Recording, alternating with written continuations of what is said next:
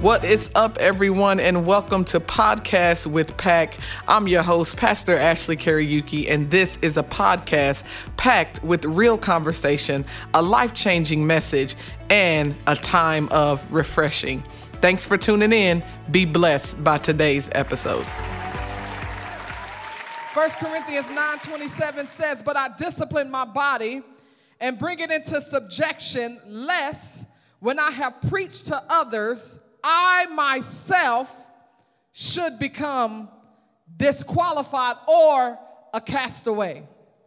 Again, 1 Corinthians 9:27 says, "But I discipline my body and bring it into subjection, lest when I have preached to others, I myself should become disqualified or a castaway.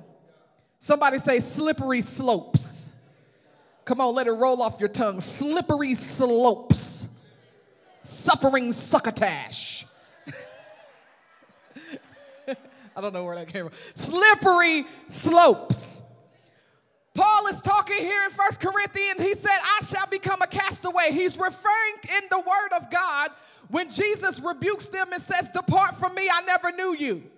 He says, Yes, you, you laid hands on the sick. Yes, you cast out demons in my, my name. Yes, you did all these things in my name, yet I never knew you. In other words, you are cast away from the Lord. Last week we have understood the three tenses of salvation, right? Really quickly. The three tenses of salvation. We talked about past tense, the finished work of Christ on Calvary, the death, the burial, and the resurrection. It is finished. Someone say, It was and it is finished. That's the past tense, the past tense of salvation. The present tense of salvation, the current work of Christ within us, and has to do with the present deliverance over the reigning or lingering power of sin or the carnal nature, the power that tries to still live in the lives of many believers. Somebody say present tense. Then we talked about the future tense. Future tense, the complete work. When we all get to heaven, the complete work. When we all get to heaven, the song says, when we all get to heaven, what a day of rejoicing that will be. When we all see Jesus, that's a place to shout. When we all see Jesus, we will sing and shout the victory.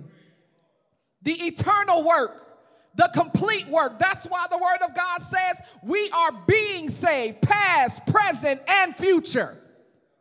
He's a God of completion past, present, and future. He deals with it all. In the book of Revelation, he says, See what has been, what is, and what will be. He's a God of completion. Our salvation is complete. Somebody say complete. Past, present, future. That's why we are even today being saved. We talked about salvation as a gift, and it is by grace we have been saved, lest any man should boast. Put your chest down. You didn't save yourself. Salvation is a progression. We talked about the three works of grace. Three works of grace. In filling, excuse me, we start at salvation where He saves us, He chooses us, He empties us. Then He fills us. The Bible says, Have you received the Holy Spirit since you believed? So, salvation in filling. And then the third work of grace is he sanctifies us. And that's where I want to park for a little bit. Somebody say slippery slopes.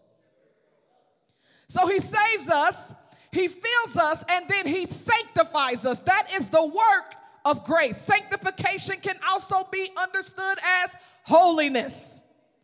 And holiness and sanctification sets us apart for his use and for his glory. It is at this place in sanctification where Christ is formed in us. Paul prayed and told the Galatians in chapter 4, verse 19, he said, Oh, my dear children, I feel as if I'm going through labor pains. Any mama can relate. Labor pains for you again and again. And they will continue. In other words, I will continue to labor for you until Christ is fully developed in you. Sanctification where Christ is fully developed in you. It's in sanctification, and many times we don't allow this work of grace to have its perfect work, and frankly, we forfeit the eternal glory. I want you to write this down. Separation breeds sanctification. Sanctification breeds holiness. And holiness is power. I feel the Holy Ghost. I'm going to be good. Separation breeds sanctification. Sanctification breeds holiness. And holiness is power. That separation, that set apart, that holiness is power. Somebody say, power. Power. The old church used to say, power to walk right, power to talk right, power to live right, power to think right, power to act right, power, power. Holiness is power. I don't act like everybody else. I don't talk like everybody else. I don't think like everybody else. I know that's how they think, but that's not how I think because holiness, power, separation breeds sanctification. Sanctification breeds holiness, and holiness power. Power. Why was Jesus able to do what he did? Because he was holy. Power. Power. Ye shall have power. Power. Let your power go out today. You'll be mad. Can't charge your phone, can't cook your dinner. Because power is important. And God so finds power so valuable, so important that He implies it to so many areas. I gotta say it again separation breeds sanctification. Sanctification breeds holiness, and holiness is power. And that same power is found in the first separation. Somebody say there's power in separation. He separates you to himself that he can use you as he pleases. He saves you. Everybody remember our friend Bill? Bill got saved.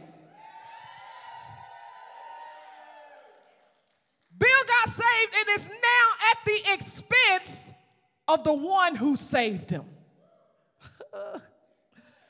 Bill got saved and he is now at the expense of the one who saved him. God takes Bill, saves him. and if God wants to take a sip,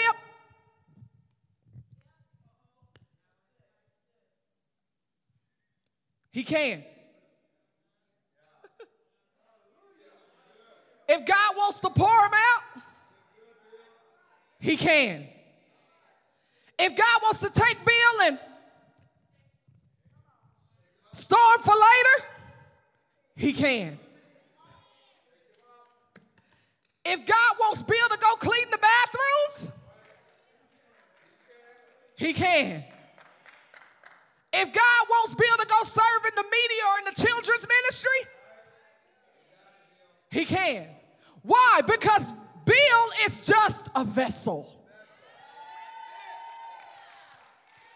Bill is just a vessel. What's on the inside of Bill is God's. That's why the Bible says we should be vessels fit for the master's use. That word master translates to Lord. We talked last week about we have no problem with him saving Bill, but Bill, he can't just save you, he needs to become your Lord. Look at somebody and ask them, yo, what's on the inside of you? Who's on the inside of you? And this is where the struggle becomes so real because we battle with holiness and separation. It becomes difficult to stand and work out our own soul salvation with fear and trembling. We have separation, anxiety of the Spirit. Jesus, I feel His presence. We have separation anxiety in our spirit. And if you know my history, that's my background. I study psychology and therapy, and I, I can counsel and do all that great stuff. So I understand separation anxiety in the natural very well. When we learned it in school, separation anxiety is something that happens a lot with children. It's not as common with adults, but it can happen with adults. But it's very common with children, especially small children. Anybody got children under the age of two in here? Just raise your hand really quickly. You have small children. I remember the very first time Zion Kariuki.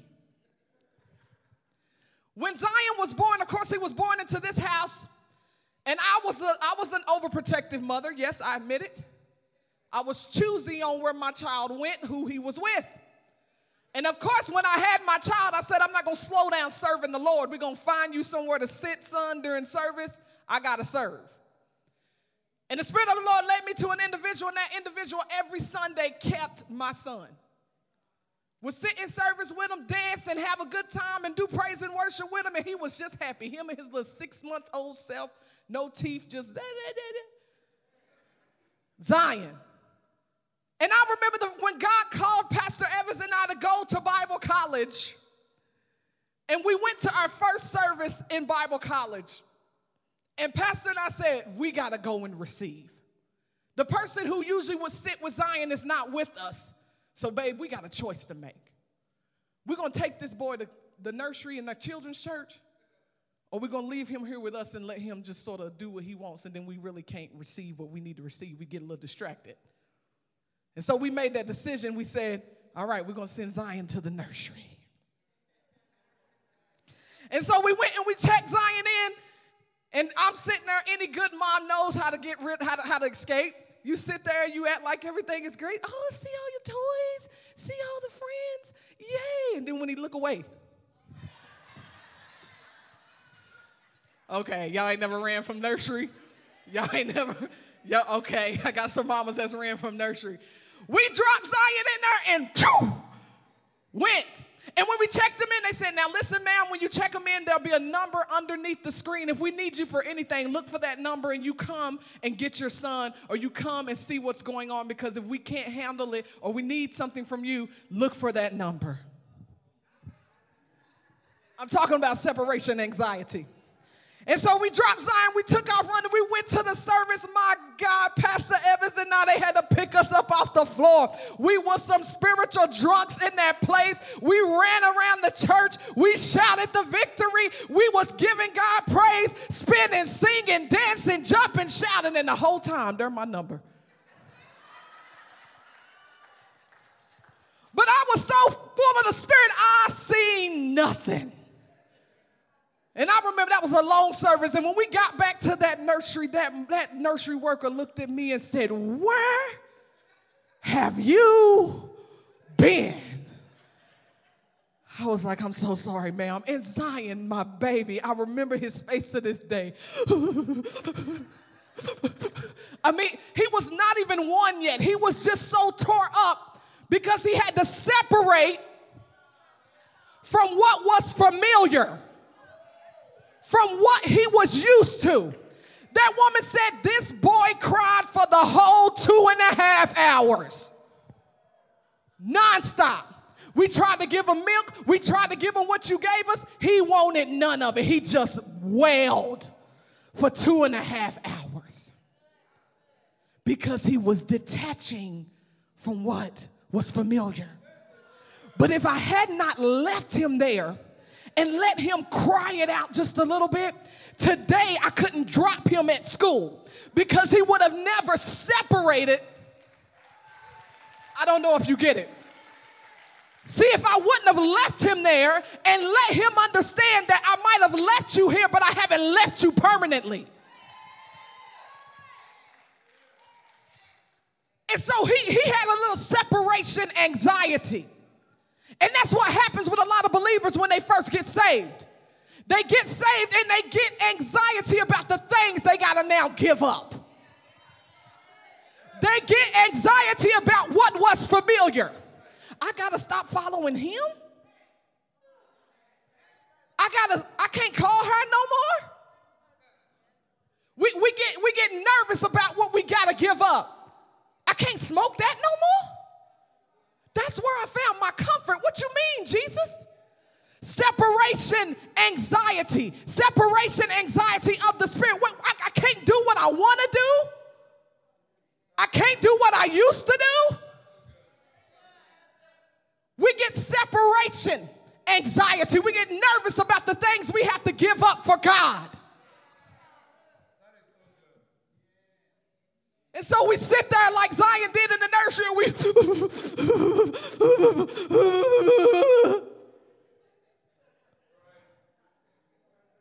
and after a while, if you don't allow God to take it and use you, you begin to want the things of your past in the world more than you want the future glory.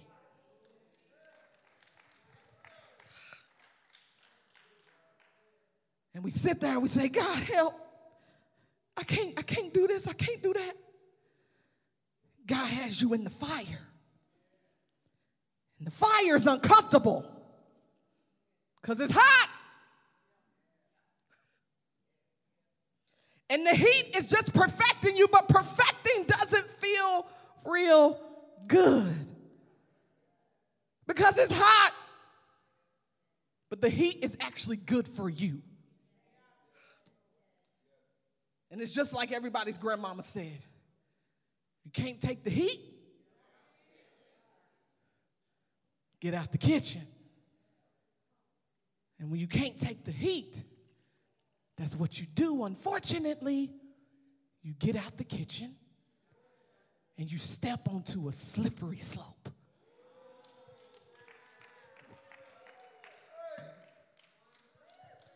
And that slippery slope backsliding. What is backsliding? Forsaking God. Write down Jeremiah 2 13. He says, For my people have committed two evils. They have forsaken me, the fountain of living waters, and hewn themselves cisterns broken that hold no water. Yes, there's a bowl, but there's a hole in it. Broken cistern. What is backsliding? Forsaking God. You forsake the well of living water. The fountain of living water is what Jeremiah said. Broken cisterns. Forsaking God. What is backsliding? Putting your hand to the plow and then letting go. Putting your hand to the plow. In other words, you're in the field. In other words, you're in the harvest. In other words, that's your part. Pastor just said it so well. They take that corner, it's handled. They take that corner, it's handled. They take that block, it's handled. They take that school, it's handled. But what if I'm backsliding? That means you drop what you were handling. You're in the field working your part of the harvest. This is where you're supposed to hold on and work it plow up, plow up, plow, work. And instead of working it, your heart becomes cold towards the things of God. You drop your plow And now that's a part of the ground that's not even being plowed anymore. Whoo, Jesus. What is backsliding? Forsaking God? Putting your hand to the plow and then letting go. Luke 9 62, he said, No one having put his hand to the plow and looking back is fit for the kingdom of God. Forsaking God, putting your hand to the plow and letting go. Taking your sword and hiding it in the time of war. Jeremiah 48 15 said that. He said, Cursed is he who does the work of the Lord deceitfully, and cursed is he who keeps back his sword in the time of blood. We're in a fight. How many of you ever had somebody that got your back? You know you're gonna go fight somebody, and they're like, Girl, I got your back. Yo, I got your back. Let's go, let's do this. And y'all all go and y'all think y'all about to start something, and you look for your squad and they ain't nowhere to be found. Everybody's been there sometime in life. Backslid. It's time for war, you know where to be found. It's time for war, and you have a weapon and you won't use it. He says, Cursed is he who keeps his sword from blood. You have a weapon and you won't use it. Backslidden. Well, I know I used to serve here, but I just don't feel like I need to serve there anymore. I'm just going to sit here. I'm just going to sit here. I'm just going to sit here, Pastor Ashley. And you have a weapon. And there's a, I need you to hear this. There's a harvest assigned to you and you won't wield your weapon against the forces of darkness. So, what do you do? You expect Pastor Evans and I to come in and just start fighting. When God has a weapon in your hand and He chose you to go into that highway and that byway and annihilate all the works of Satan in that community. I, I, don't, I don't know if you're getting it. I don't, I don't know if you're getting backsliding. Somebody say backsliding. Slippery slopes. Slippery slopes. Anyone, write this down, anyone can backslide. 1 Corinthians 10 12 says, Therefore, let him who thinks he stands take heed lest he falls. Backsliding is not immediate. You don't stand on a mountain and then find yourself in a valley. It's a slippery slope. It comes gradually, yet faster than you can imagine. And eventually you wake up and find yourself in a valley. Oh, I'm preaching better than you saying amen. Backsliding is determined by your burden of responsibility. Pastor said this Wednesday, write it down. Backsliding is determined by your burden of responsibility. What has God put in your hand? Backsliding to Pastor Evans is not the same as backsliding to a lay member because there's more in the hands of Pastor Evans. Backsliding is determined by your burden of responsibility. Backsliding for Pastor Evans might be you didn't spend the three hours in prayer that you're supposed to. Three hours, yes, the burden of responsibility. The burden of responsibility. Backsliding is determined by your burden of responsibility. Usually, I'm giving you a lot of notes. I hope you're writing this. Usually, when people are backsliding, they don't listen, therefore, they won't admit it. They don't listen, therefore, they won't admit it. In fact, when you're backsliding, you won't listen, therefore, you won't admit it. We try to justify everything, including ourselves, when we're not even supposed to justify ourselves He's our vindicator, He's our justifier. And we try to justify ourselves, and truthfully, we're backslidden. Backsliding can be hard to see because of comparison. You say, Well, I'm not as bad as her or him.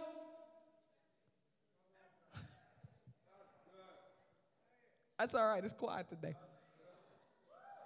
You say, Well, I'm not as bad as her or him. I don't cuss no more.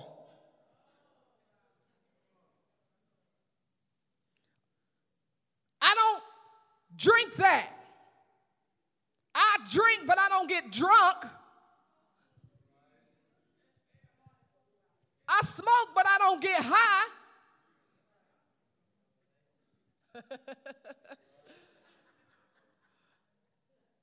I'm just praying for them. I'm not gossiping about them.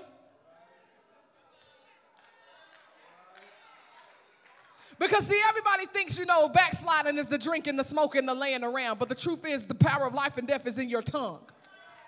And you're gossiping, talking about people, disrespect, dishonor, slippery slopes. Comparison. A scripture that hit my spirit like a ton of bricks, Proverbs 30 12. It says, There is a generation that is pure in its own eyes, yet is not washed from its filthiness. Shook. Shook. Proverbs 30 12. There is a generation that is pure in its own eyes. You see yourself as I'm all right. You see yourself as, oh, I'm good. Oh, she talking about backsliding. Pastor ain't talking to me. Pastor Evans ain't talking to me. That is the first sign. We just said they won't listen. Talking about everybody but me. The first person you should ever check anytime the word of God is going forth is yourself. If the first thought is about old boy or old girl, you missed it. The word is for you. I said, the word is for you. Oh, man. There is a generation that is pure in its own eyes, yet is not washed from its filthiness.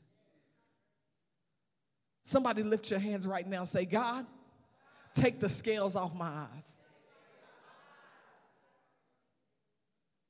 You want to see. You want to see. You want those scales removed off your eyes. You don't want to be good according to your own standard. You want to be good according to God's standard. What has Christ said about me? What is his standard? Remember, we can't dictate God, God dictates us. And that's what happens. We come to God and say, Well, God, I'm good. And God is like, No, your righteousness is but rags. What you mean I got on white? I'm good. Your righteousness is but filthy rags. Selah. There is a generation that is pure in his own eyes, yet is not washed from his filthiness. Backsliding, write this down. Backsliding starts in your heart. Proverbs 14 14, the backslider in heart will be filled with his own ways, will be filled with his own ways. Remember I talked about that separation anxiety. It gets it makes you nervous. You you don't really know what to do with it because it means you can't do what you want to do. You can't really go your own way because you've been called to God and now you're his and he is yours. But a man who's backslidden in heart will be filled with his own way and that means maybe, God, I don't like the way I look or what is happening on the inside, so I'm going to pour out a little bit of you, Lord.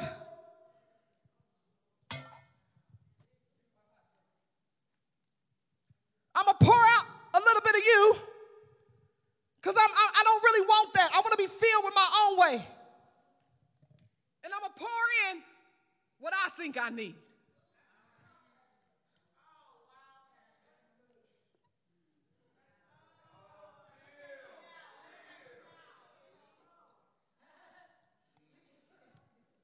I'm going to pour in what I think I need. And what you've done is you've tainted the purity that was on the inside of you because you're backslidden and you're filled with your own way. Do you notice? Yes, it's still a little clear, but it's not completely clear. There's some dirtiness, there's some filthiness on the inside now because you said, I'm going to do what I want to do.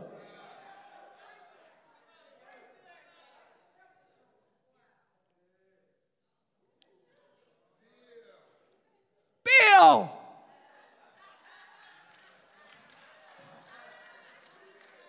Bill don't taste right. See, understand this just as much as you was on fire for God, the enemy wants to make you on fire for him. Bill's testimony is amazing. He was saved from all this mess. It's a horror story. It's amazing what God did in his life. And what does Bill have to do? He has to get so inundated with God that it outshines the mess he was in. Let me help you understand something.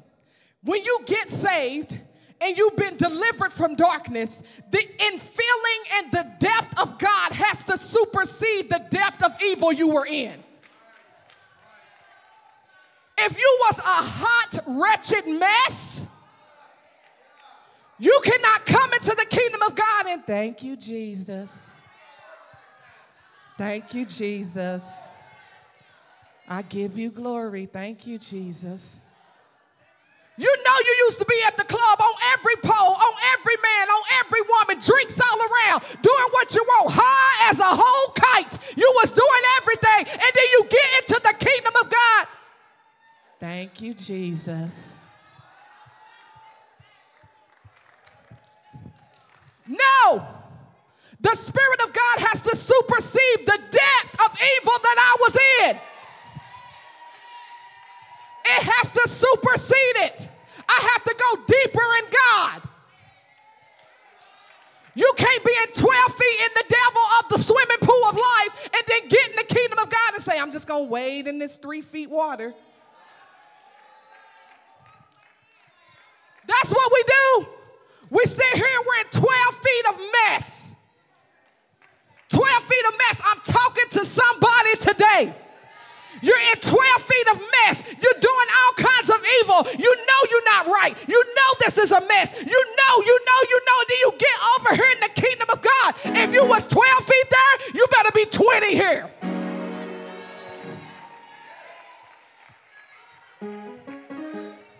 If you were 12 feet here, I'm gonna be 36 over here.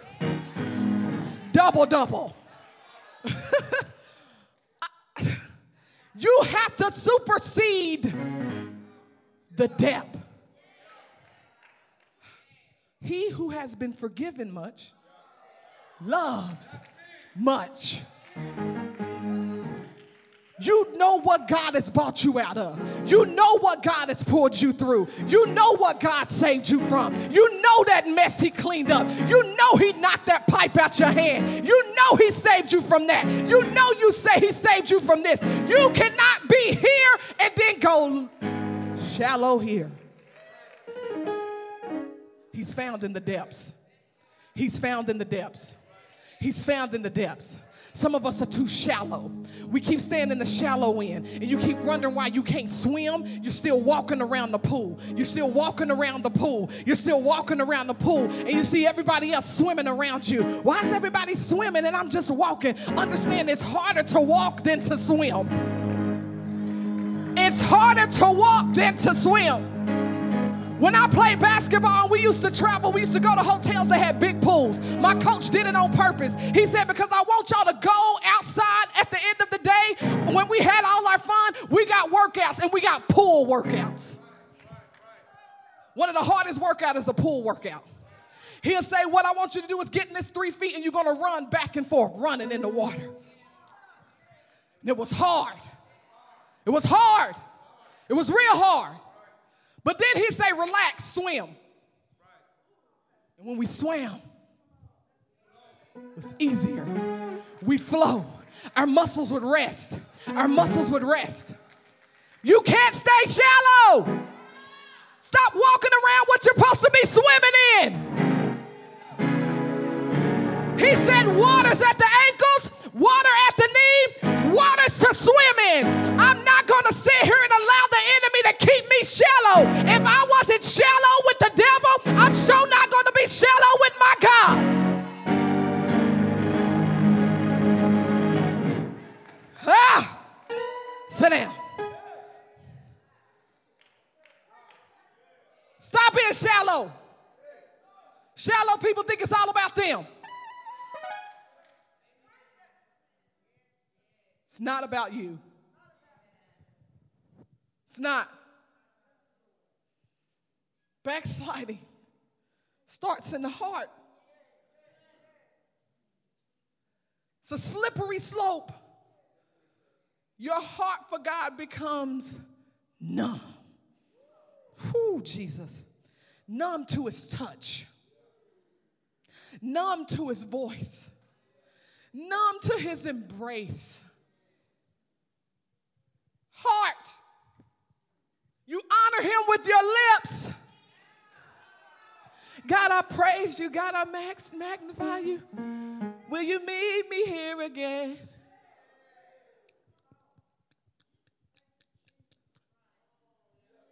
You might as well be lip syncing.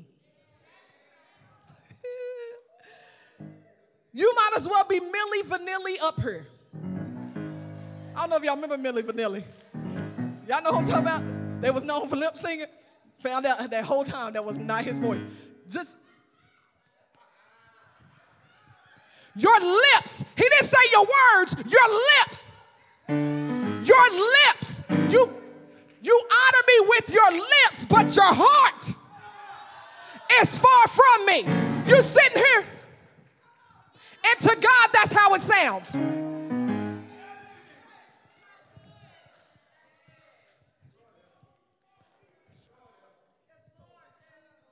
Yeah, there are words, but there's empty words.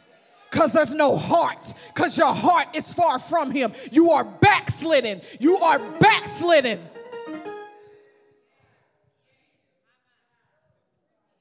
You honor me with your lips, but your heart is far from me.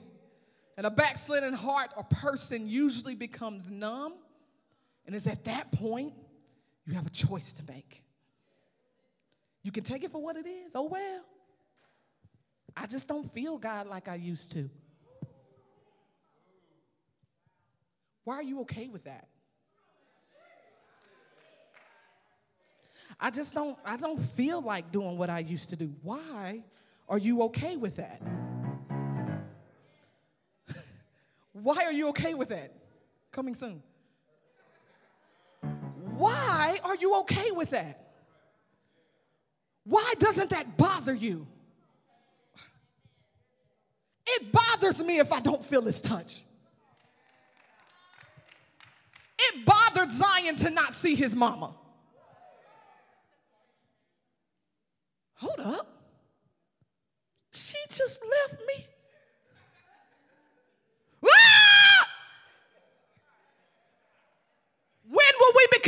Way for the things of God. I'm not okay with how I am. I don't care if you've been saved 400 years or two. When will we stop being okay? Oh, well. Well, caught. Guess I'm backsliding. You'd be surprised. You'd be surprised how many believers are okay with that state of heart. So you have two options. with a backslidden heart. You can say, oh, well, all right, that's me.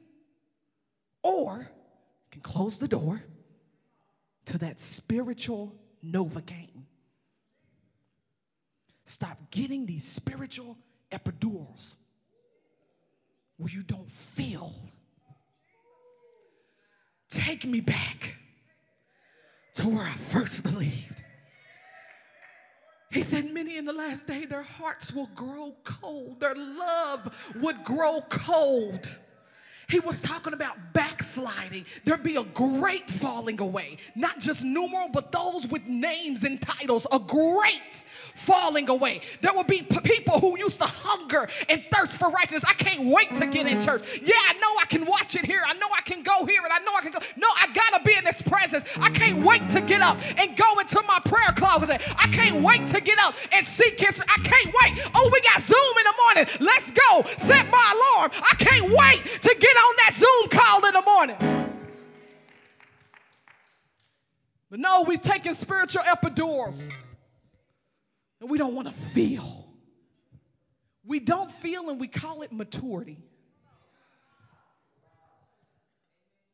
We don't feel and we call it maturity.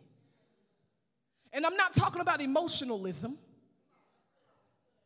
Because if you're if God is the God of your emotions, that's not what I'm talking about. I'm only moved by the Spirit. We don't feel and we're okay with being numb. And so we take these spiritual epidurals and we can't feel it. So when we see somebody on the news who's been hurt, who's been depressed, who's been broken, who is hopeless, we don't care. We don't care. The Bible says Jesus was moved with compassion, godly sorrow. I gotta move. We take spiritual epidurals, and it's during backsliding that the devil is looking to oppress you and eventually repossess you. During backsliding, the devil is looking to oppress you and eventually repossess you. Oppress means you are bound by. The enemy can cause you to backslide, or you allow yourself to be backslidden, and you become bound. Oppression deals with bound. You open the door to oppression. And when you open the door to oppression, it leads continually to possession. Possession is about ownership. Who owns you? Possession is about ownership. And once you become possessed, reprobate mind. He turns you over Bible says he turned them over to their unnatural passion. He turns you over so it, nothing you can say makes sense to them. Oppression can lead to possession. Possess means to be owned by, and the enemy is always trying to repossess. The enemy is always trying to repossess you because he lost something when he lost you. You was 12 feet in, boo. Sir, you were 12 feet in the devil's camp. He needed something done, he knew where to go. You were something in the kingdom of darkness. The enemy lost something when you came to the kingdom of light. And so, what does he do? He's always trying to repossess. That's why you got to be born again. You cannot repossess a vehicle when it's in gear. Anybody ever had a car re- repossessed? No, don't, no, put your hand down. Anybody ever had a car towed? Plenty of times. You cannot tow a car that's in gear. You got to put it in And this is why we can't be stuck in neutral. Because if you get stuck in neutral, you're easily pulled away. You're easily told into whatever the enemy wants you to do. You're easily pulled into deception. You're easily pulled.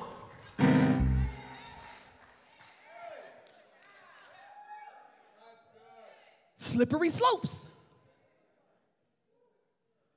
Easily pulled. Easily repossessed. Let the banker try to come and tow your car and it's in park. Can't do it. He'll break something. Can't do it. Put that thing in neutral. It's gonna roll right up there easily. Slippery slopes. That's why we can't stay in neutral. The great Charles H. Spurgeon said this The Christian life is very much like climbing a hill of ice. You cannot slide up. Nay, you have to cut every step with an ice axe. Only with incessant labor and cutting and chipping can you make any progress. If you want to know how to backslide, leave off going forward. Cease going upward, and you will go downward of necessity. You can never stand still. That 12 feet of work you was doing for the enemy has to be deeper and higher in the kingdom of God. Slippery slopes. My kids love the playground. Anybody else kids love the playground? Their favorite thing, even me, I'll get my big self up there. Their favorite place, especially Zechariah, is the slide. He'll go up it, he'll run up it, and come back down backwards. And I'm like, what are you doing? Okay. The slide. And here's the thing about playgrounds and slides there's a lot of science happening. He gets at the top of that slide, he sits down, he goes down. The force that is always there is gravity. He goes down because of gravity. He doesn't sit at the top of the slide and float out. He goes down because gravity. Gravity is always pulling keeping you walking on this ground, keeping you stable, keeping you where you are, keeping you sitting in that chair. Gravity. Always at work, a constant work. That is your enemy. That is how the devil is. When it comes to your Christian walk, he's always, he's always pulling. Why? Because this world is cursed. We live in a cursed system.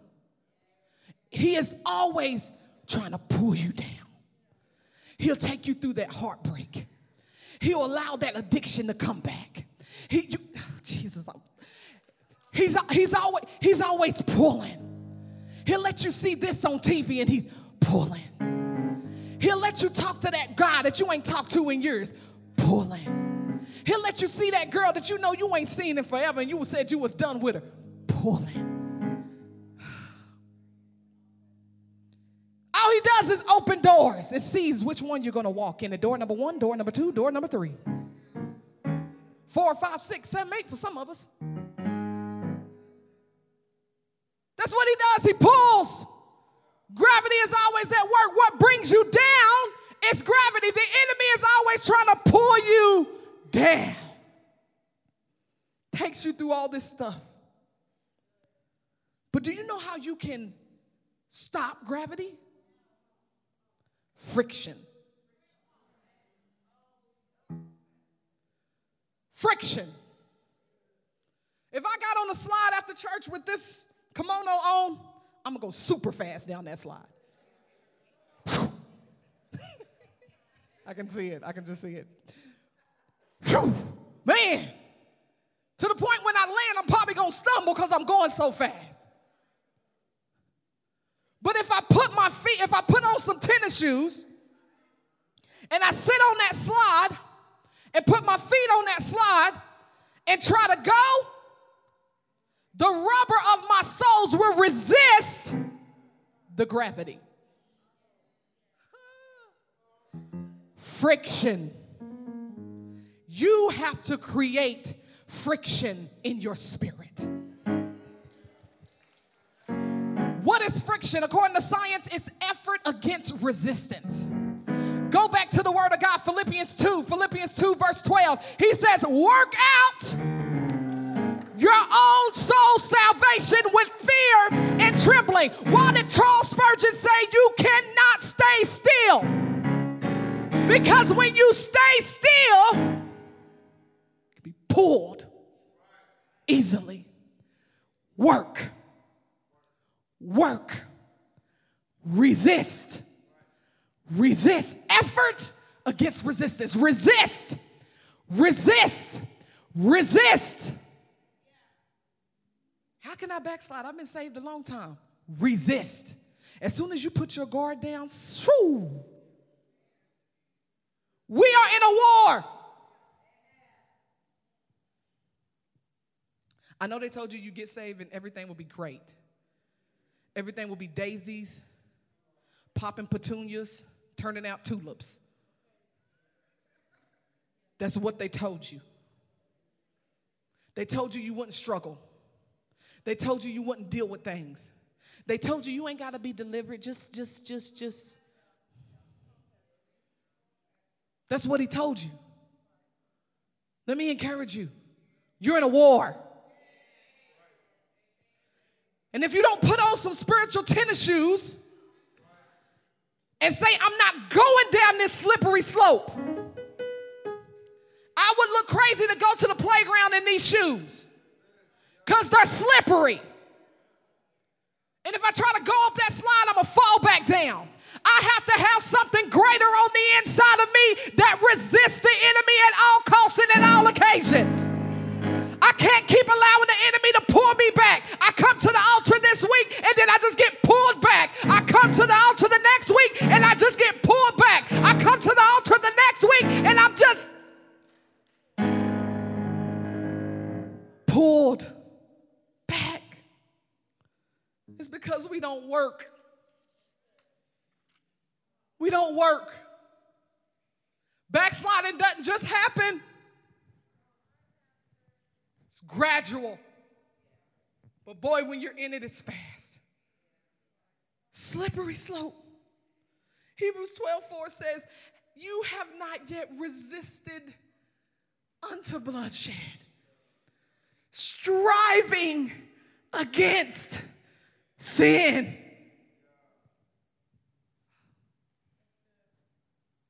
Somebody's going to get delivered today. That sin that has plagued your life, that iniquity is going to be eradicated today. I, I, don't think there's enough faith in the house. I know I'm teaching you, but I need you to hear what I'm saying. Someone is going to be delivered today from every addiction, every bondage, every oppression. You are going to be delivered today from every depression, from every anxiety. You're going to be delivered today. Striving against sin have you said? I don't care how long you've been saved. You tired of listening to secular music? You tired of listening to music that you know does not edify God? Young people, you're tired of saying all these cuss words and all these things, but you're constantly inundating your, head, your head and inundating your ears with ungodly music. Oh, that slipped. No, it didn't.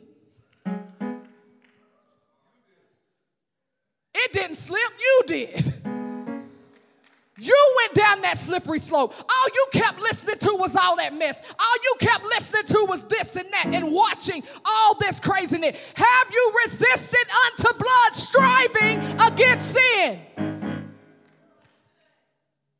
When was the last time you said, I'm going to change my number because I don't want him to call me?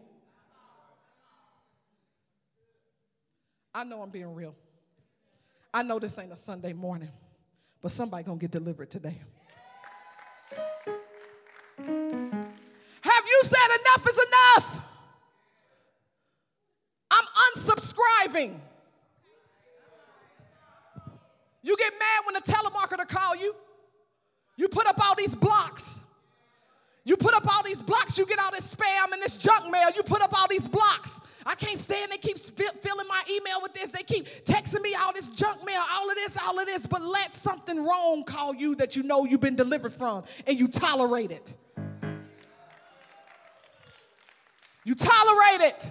When was the last time you said, I'm gonna take a bat to my computer because I'm not watching that no more? I'm gonna change my number. I'm gonna unsubscribe. Pastor, that sounds very practical. I mean, shouldn't you just pray in tongues more? Well, you can't because you're talking to Him.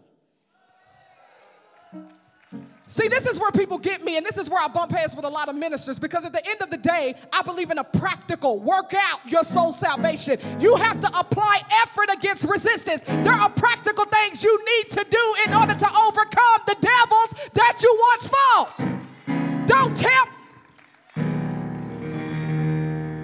The cigarettes at the altar if you want to be delivered. Put the condom at the altar if you want to be delivered.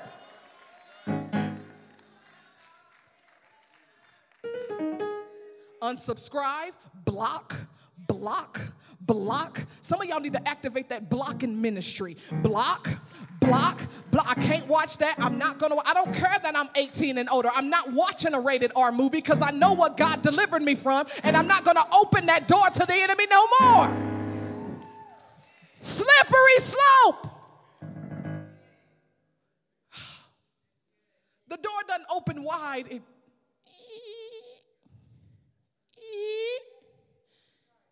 it gradually opens.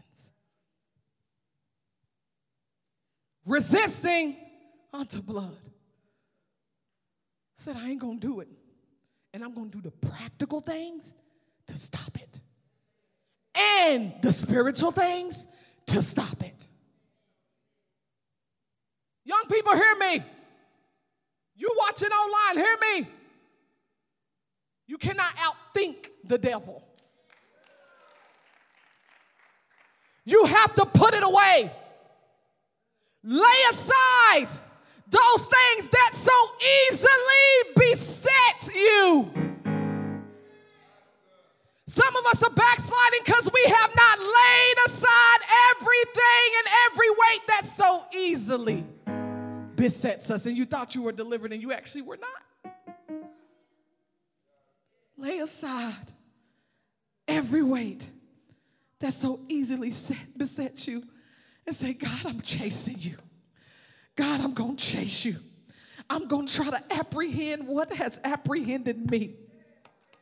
I'm going to chase. I'm going to go harder. I know I ain't got to go to church and then go to a prayer march and then go to evangelize, but I'm going to do it all because I know I used to spend all night in the world and all night doing what I was, wasn't supposed to do. But I got to supersede that hell I came from. I got to supersede that hell I came from.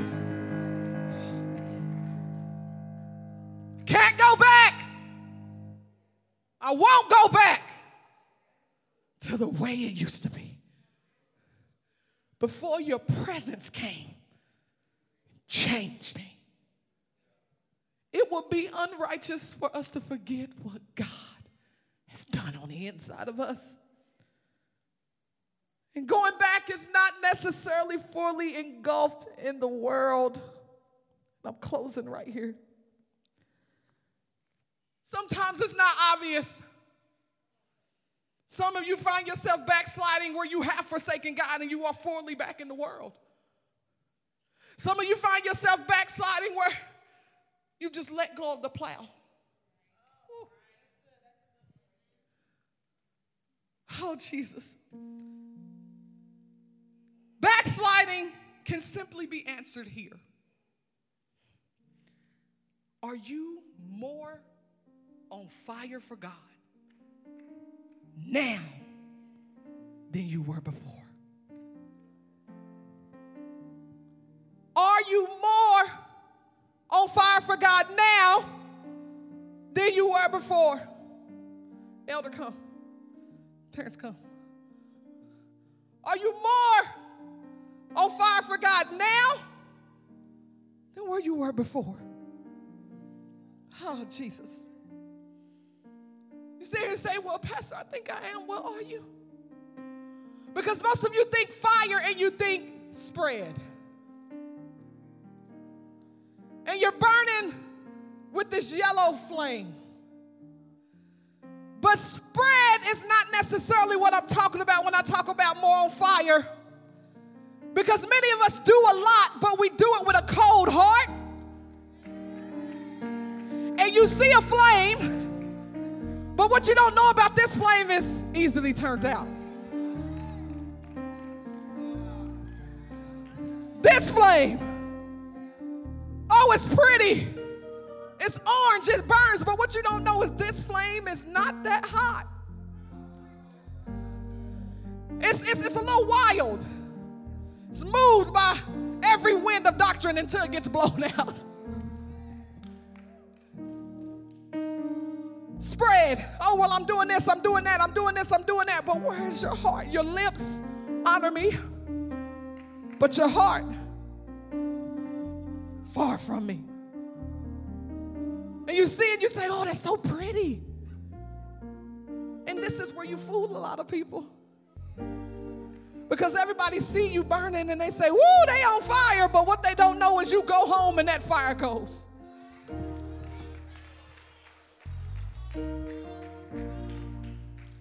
This fire, temporary fire, easily shaken, easily broken easily blown out.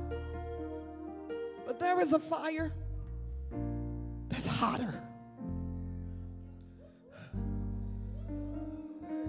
And this fire is not to be played with. You have to say, God, I don't want to burn bright yellow. This fire is not. It's not about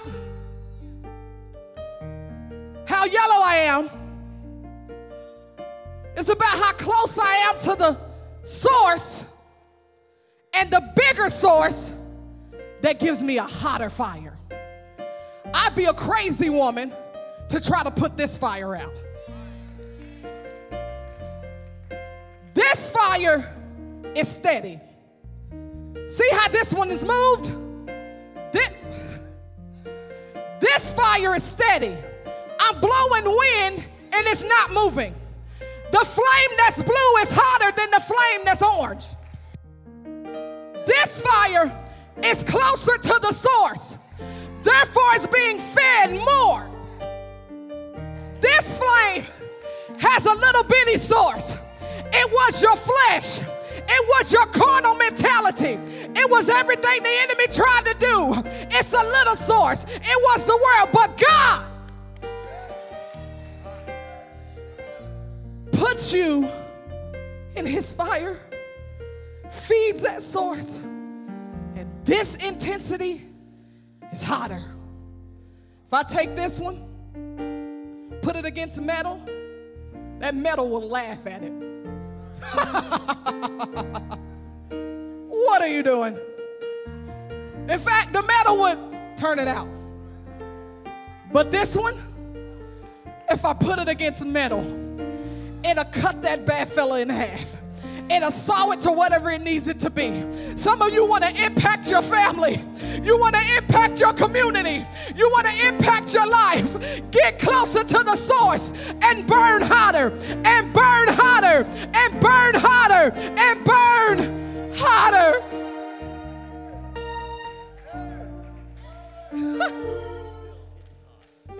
Hot.